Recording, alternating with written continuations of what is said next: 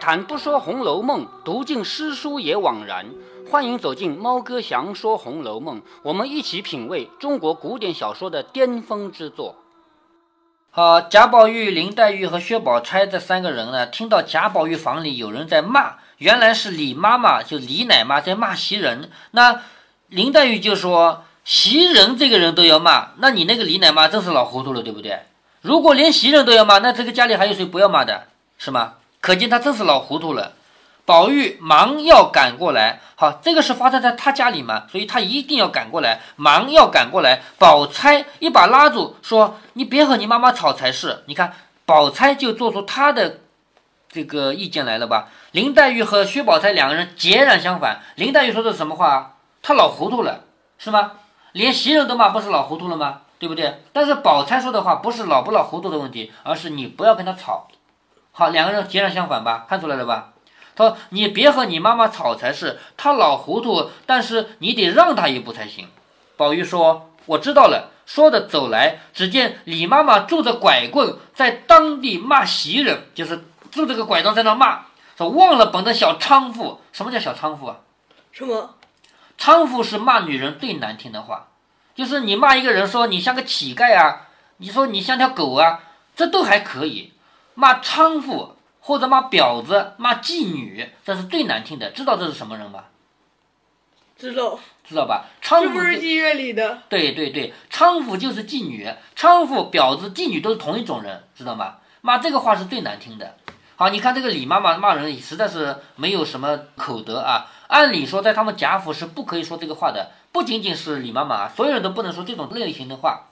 忘了本的小娼妇，为什么说她忘了本呢？为什么？这就是他最要骂的地方。前面我们就看出来了啊，李妈妈肯定是当年袭人刚迈进来做丫鬟的时候，刚开始教规矩是她教的。前面看出来了吧？是吧？肯定是当年是她教的。好，要不是我教你，你有今天这么懂事吗？你能今天这样做一个丫鬟吗？是吗？现在哦，我把你教出来了，你什么都懂了，你对我不好了，你不是忘了本吗？是不是？说忘了本的小娼妇，我抬举起你来，好是我抬举你的。当年我不教你，你也上不来，是不是？我抬举起你来，你这会子我来了，你大模大样的躺在炕上，见我来也不理一理。好，原来是为这个事情，我来了，你居然躺在那不动。那你想想看，袭人为什么躺那不动？因为他生病了。哎，对，生病了嘛，他不是要捂一捂汗的嘛，对不对？就为这个事啊，我来了，你居然躺在炕上也不理我。一心只想装狐妹子哄宝玉，什么意思？装狐狸精骗宝玉，就做这个事。那这种事情在女人里面啊，她是骂的最多的。我们知道，女人有的时候她会，女人之间啊互相骂的比谁都狠。如果我去骂一个女人，我都不会骂的太难听。但是女人互相骂女人倒是最难听的。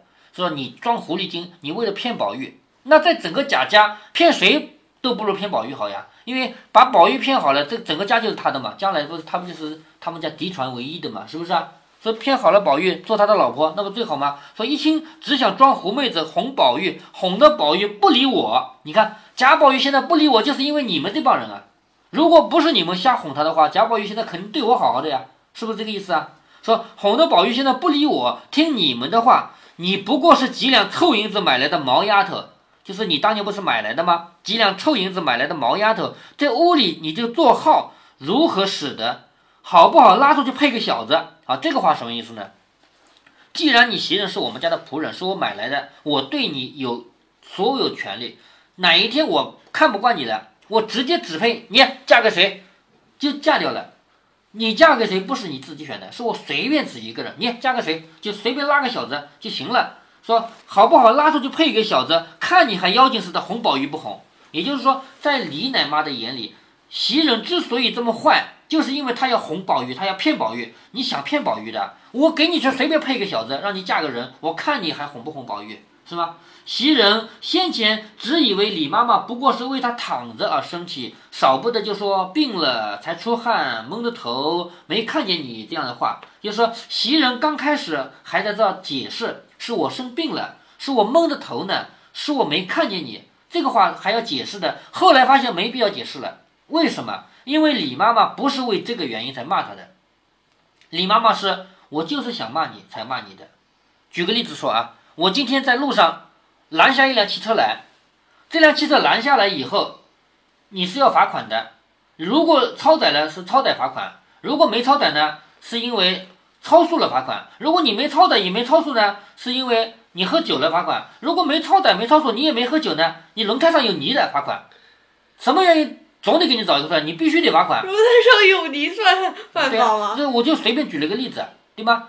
也就是说，我存心就是要处罚你，至于你做没做坏事不重要。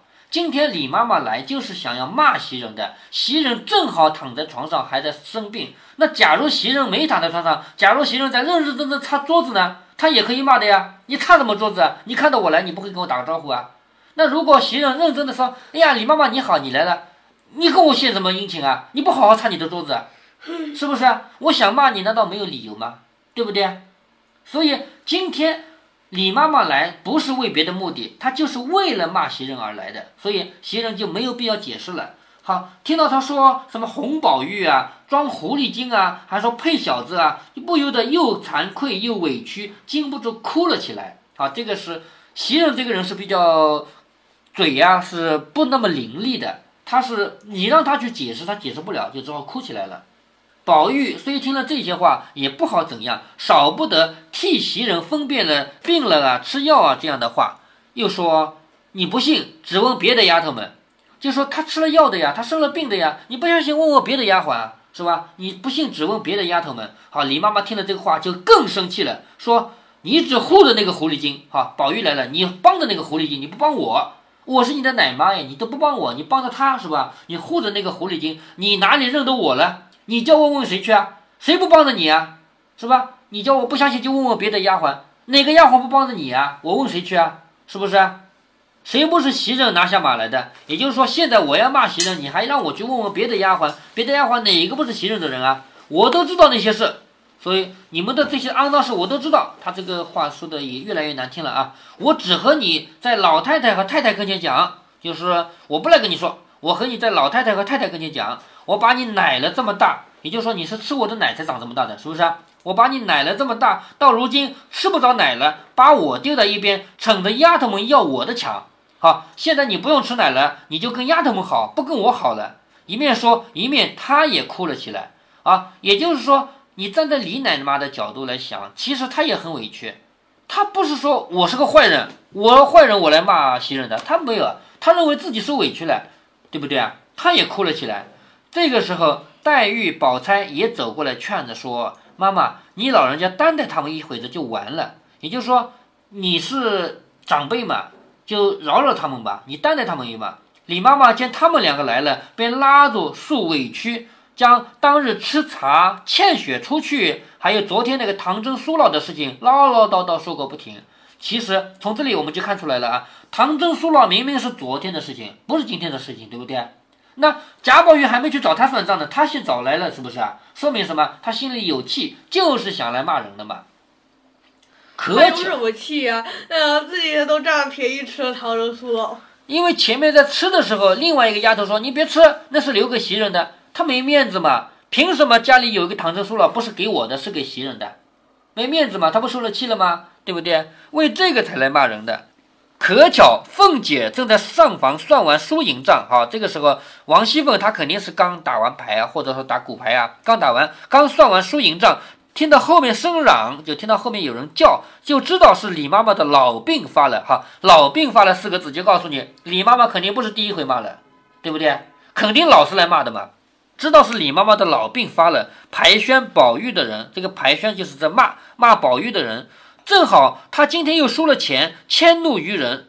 这里的他呢，可能指的是王熙凤自己。王熙凤自己又输了点钱，所以呢，她也不开心，就连忙赶过来，拉着李妈妈，笑着说：“好妈妈，别生气，大节下老太太才喜欢的一日。好，你看啊，我要管你，我该怎么管？因为王熙凤自己才十几岁，对不对啊？而李妈妈是贾宝玉的奶妈，现在都退休了，人到退休嘛，起码也得五十多岁了，对不对啊？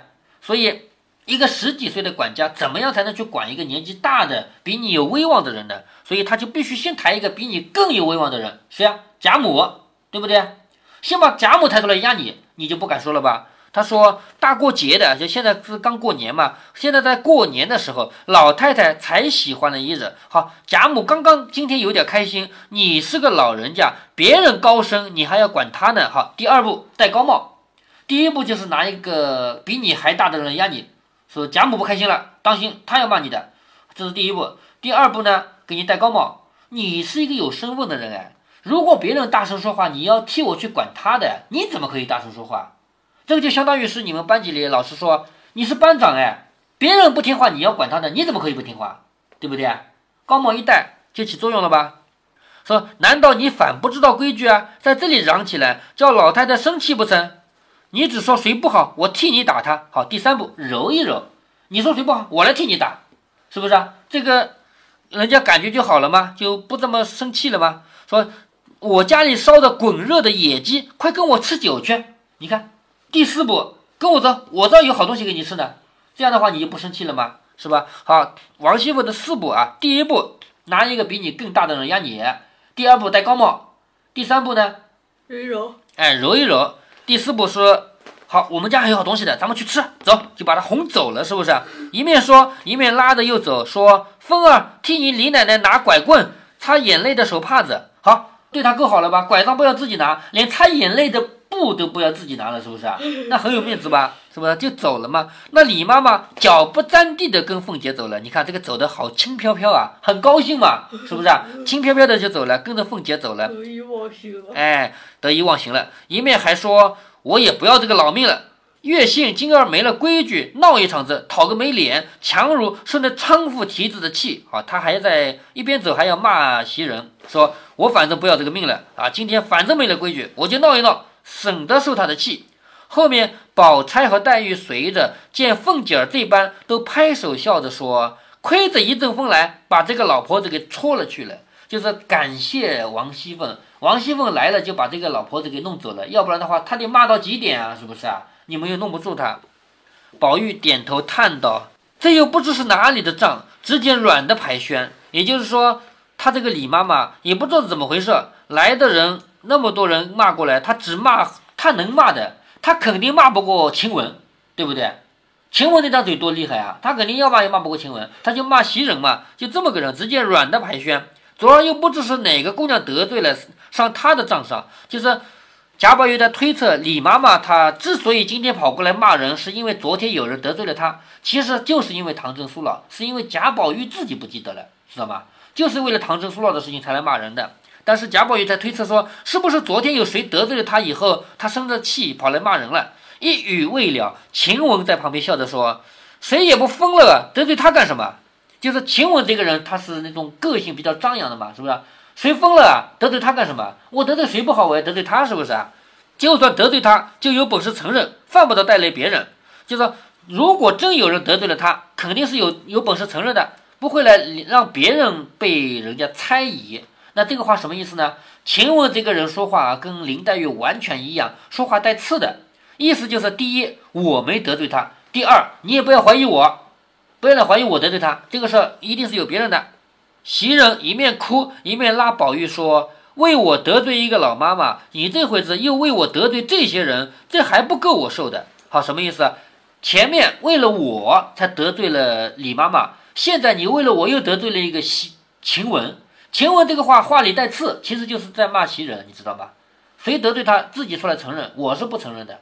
那得罪他不就是袭人吗？因为唐僧苏老师给袭人留的呀，就为这个事吗？是不是？好，他说为我已经得罪了老妈妈，这会子又为我得罪这些人，这还不够我受的，还只是拉别人，就是你不要再去说到别人了。宝玉见他这样的病势，又添了这些烦恼。连忙忍气吞声，安慰他，仍旧睡下来出汗。他的病还没好呢，还是躺下来继续出汗吧。又见他汤烧火热，好发热了，自己守着他，歪在旁边，劝他只养着病，别想着那些没要紧的事儿生气。也就是说，现在袭人病更重了嘛，他就守在袭人边上不走。袭人冷笑着说：“要为这些事生气，这屋里一刻还站不得呢。”就是这种事情是太多了，经常有的。我要是为这些事儿生气的话，这个屋子里我一刻都站不得了。但只是天长日久，只管这样，可叫人怎么才好呢？就是老是来骂一顿，隔两天就来骂一顿，这可怎么办才好呢？时常我劝你别为我们得罪人，你只顾一时为我们那样，他们都记在心里，遇着了坎儿，说的好说不好听，大家什么意思啊？这话你不一定能懂啊，什么意思呢？就说我经常劝你不要因为我去得罪别人，你如果因为我得罪了别人，别人暂时不会来表达，暂时不会来发泄，但是他遇到别的不开心的事，他会跑到我这儿来发泄，明白吗？如果你今天得罪一个人，那个人今天也不打你，也不骂你，有一天他打麻将输了，他来找你算账来了，有可能的吧？其实就说这个话，你不要因为我得罪人，说不定他现在不找我，以后有了别的事，他来找我来了。一面说，一面禁不住流泪，又怕宝玉烦恼，只得又勉强忍着。好，一时杂使的老婆子煎了二盒药来，好，又煎了药来了。宝玉见他才有汗意，就是又要出点汗了嘛，才要出汗，不肯叫他起来，自己便端着就整与他吃了。就是如果喝药要坐起来喝的话，刚刚出了点汗，刚刚有点热就又冷了嘛，你一坐起来被窝不就冷掉了嘛，对不对？所以就端着到枕头边给他喝了，即命小丫头们铺炕，就是叫小丫头们去铺床。袭人说：“你吃饭不吃饭？”到底老太太、太太跟前坐一会子，和姑娘们玩一会子再回来。就是袭人是不想让贾宝玉守着她的，因为她毕竟是个丫鬟，你让主人守着他的话，那那边还有奶奶，还有妈妈呢，对不对啊？所以你吃不吃晚饭都没关系，但是你要到老太太和太太跟前坐一会子，和姑娘们玩一会子再回来，我就静静的躺一躺也好。宝玉听说，只得替他去了簪环，看他躺下。就是人要躺下来的话，那头上不能插东西啊，那些首饰不能戴啊，就去掉了这个簪环啊。看着他躺下，自往上房来。好，也就是说，他安排袭人睡了以后，自己又往上房来，同贾母吃毕饭，就和贾母一起吃晚饭。刚吃完，贾母欲同那几个老管家妈妈斗牌解闷。宝玉记得袭人，便回至房中。就是吃完了饭以后，贾母呢又要去打牌了。这个时候，宝玉呢心里想着袭人又回来了，见袭人蒙蒙睡去，好朦朦胧胧睡着了，自己要睡，天气尚早，就是还没到他睡觉的时候呢。彼时就这个时候啊，晴雯、奇霞、秋纹、碧痕都寻热闹去了。啊，这里提到的几个丫鬟啊，晴雯是比较重要的，秋纹也是比较重要的，但奇霞和碧痕呢，这两个人就属于第二等的了，就不怎么提到了啊。好，他们都寻热闹，找鸳鸯、琥珀等玩去了。好，鸳鸯、琥珀一听就知道是谁的丫鬟，贾母。哎，贾母的丫鬟，他们都寻热闹，找鸳鸯、琥珀等玩去了。只见一个人在这儿，谁呢？麝月，一个人在外面的灯下磨骨牌。好，一个人在那磨。麝月对，出场了。对，麝月出场了。你说一个人磨什么骨牌呀？骨牌不是要几个人一起玩的嘛，对不对？他一个人磨骨牌什么意思呢？什么意思？就是他要守在这里，要看着这里，知道吗？他不能走，别人都走了，如果我也走了，这房子不是没人了吗？对不对？所以麝月在外面的灯下，一个人在那磨骨牌。宝玉就笑着问道：“你怎么不同他们玩去啊？”麝月说：“没有钱，也就是说没钱去赌博。那实际原因不是没钱，你知道吧？麝月一点都不缺钱，但是他有责任心。如果大家都去玩了，这个房子一个人都没有了，对不对？所以他不能去。他说自己没有钱。宝玉说：“床底下堆的那么多，也不够你输的。”就是那么多的钱堆在床底下，就存在那儿的嘛，是不是还不够你输的？四月说：“都玩去了，这个屋子交给谁呢？那一个又病着，好，这个屋子里最能干的人不是生病了躺在床上吗？是不是？那一个又病着，这屋子里你看啊，上头是灯，下边是火，你家里点了这么多灯和火的呀。如果说烧起来怎么办？咱们现在用的是电灯还好的，那个时候用的都是油灯或者是蜡烛，对不对？如果烧起来怎么办？”那些老妈子们老天拔地的服侍一天，好，老天拔地是以前的白话文的词啊，就说他们很不容易。那些老妈妈们很不容易服侍一天，也该叫他们歇歇了。还有小丫头们呢，也服侍了一天，这会子还不叫他们玩玩去吗？所以让他们都去吧，我在这里看着。好，这个话什么意思啊？家里又有老妈妈们，又有大大小小多少个丫鬟，让他们都去玩吧，我一个人在这看着屋子。也就是说，这个人是很懂事的吧？在这个房屋里，如果说袭人最懂事，那第二是谁呀？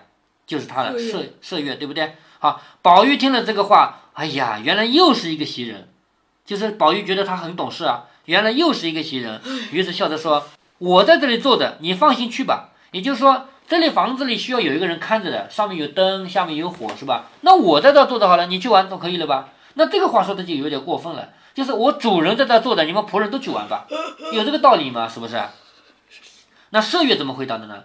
麝月不可能这么在贾宝玉那边，呃，传福的和主人就是很那个平级的。哎，对，在贾宝玉的心中，人都是平等的，是不是啊？但是麝月不会这么回答。麝月说：“你是个主人，你应该玩，我们应该干活。”他不会这么回答的。他只说什么？他说：“你既然在这里，我就更不用去了。咱们两个人说说话，不就很好吗？是吧？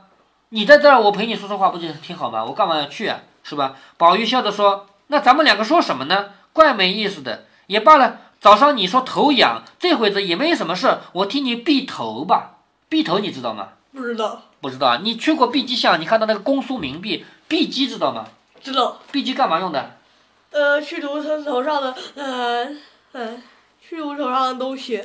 主要是虱子，咱们现在没有啊，那种就是小小的虫，很小的虫啊。那虱子的头上你抓也抓不住的，它会跑嘛，是不是啊？那那个壁鸡，因为它齿很密嘛，这样一刮下来，虱子就掉下来了，然后就把它除掉。咱们现在没有虱子，因为大家都卫生了。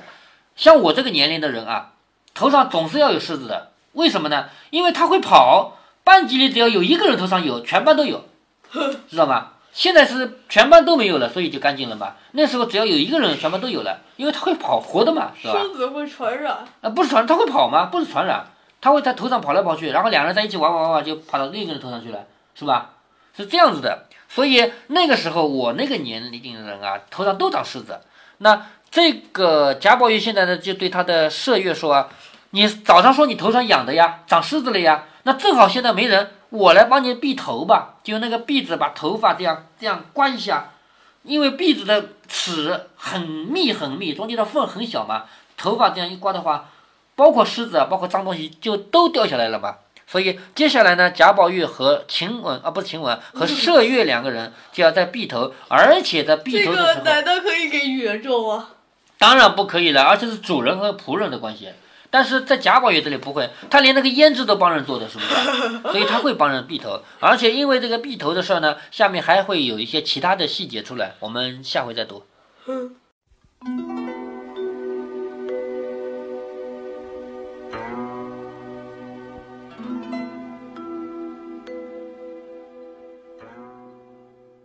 李奶妈已经出了好多次场了，每次出来都不讨人喜欢。《红楼梦》里为什么要写这样一个角色呢？如果你觉得曹雪芹在刻画一个反面人物，那么你就错大了。李奶妈这个角色代表了我们生活中的一类人，虽然每个《红楼梦》的读者都不喜欢她，但是每个人身边都有她。你的父母、老师，其实都是一个又一个活生生的李奶妈。就在今天，猫哥看到一篇文章，文章里有两句话深深地打动了我。什么样的两句话？我给大家背背啊。这两句话是美剧《随心所欲》里的，说我们等了一辈子父母的道歉，父母等了一辈子我们的感谢，我们都等不到。这句话真是至理名言呐。任何两代人因为认知的差异，因为考虑问题的角度不同，分歧是必然存在的。在这种分歧面前，没有谁觉得自己错了，所以父母才等一辈子子女的感谢，子女才等一辈子父母的道歉。你和你的父母之间是怎么样的关系啊？一定是父母关心到每一根毫毛，而你却一句也不想听。在父母眼里，你从刚生下来开始，到牙牙学语，到蹒跚学步，到十万个为什么，这一段时间是没有矛盾的。等你不用再问十万个为什么了，你有了自己的主意了，从此就开始了永无休止的冷战。在父母眼里，小孩永远是婴儿，不知道吃，不知道穿，所以天天叮嘱要按时吃饭，天天叮咛要多穿一件衣服。在小孩眼里，父母永远是《大话西游》里的唐僧，希望他闭嘴，一个字也不要说。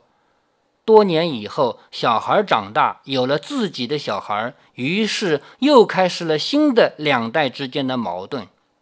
我们回到《红楼梦》里来，李奶妈不就是这样一个人吗？在她眼里，别人都不能放心，只有她对宝玉的照顾，那才是无微不至的。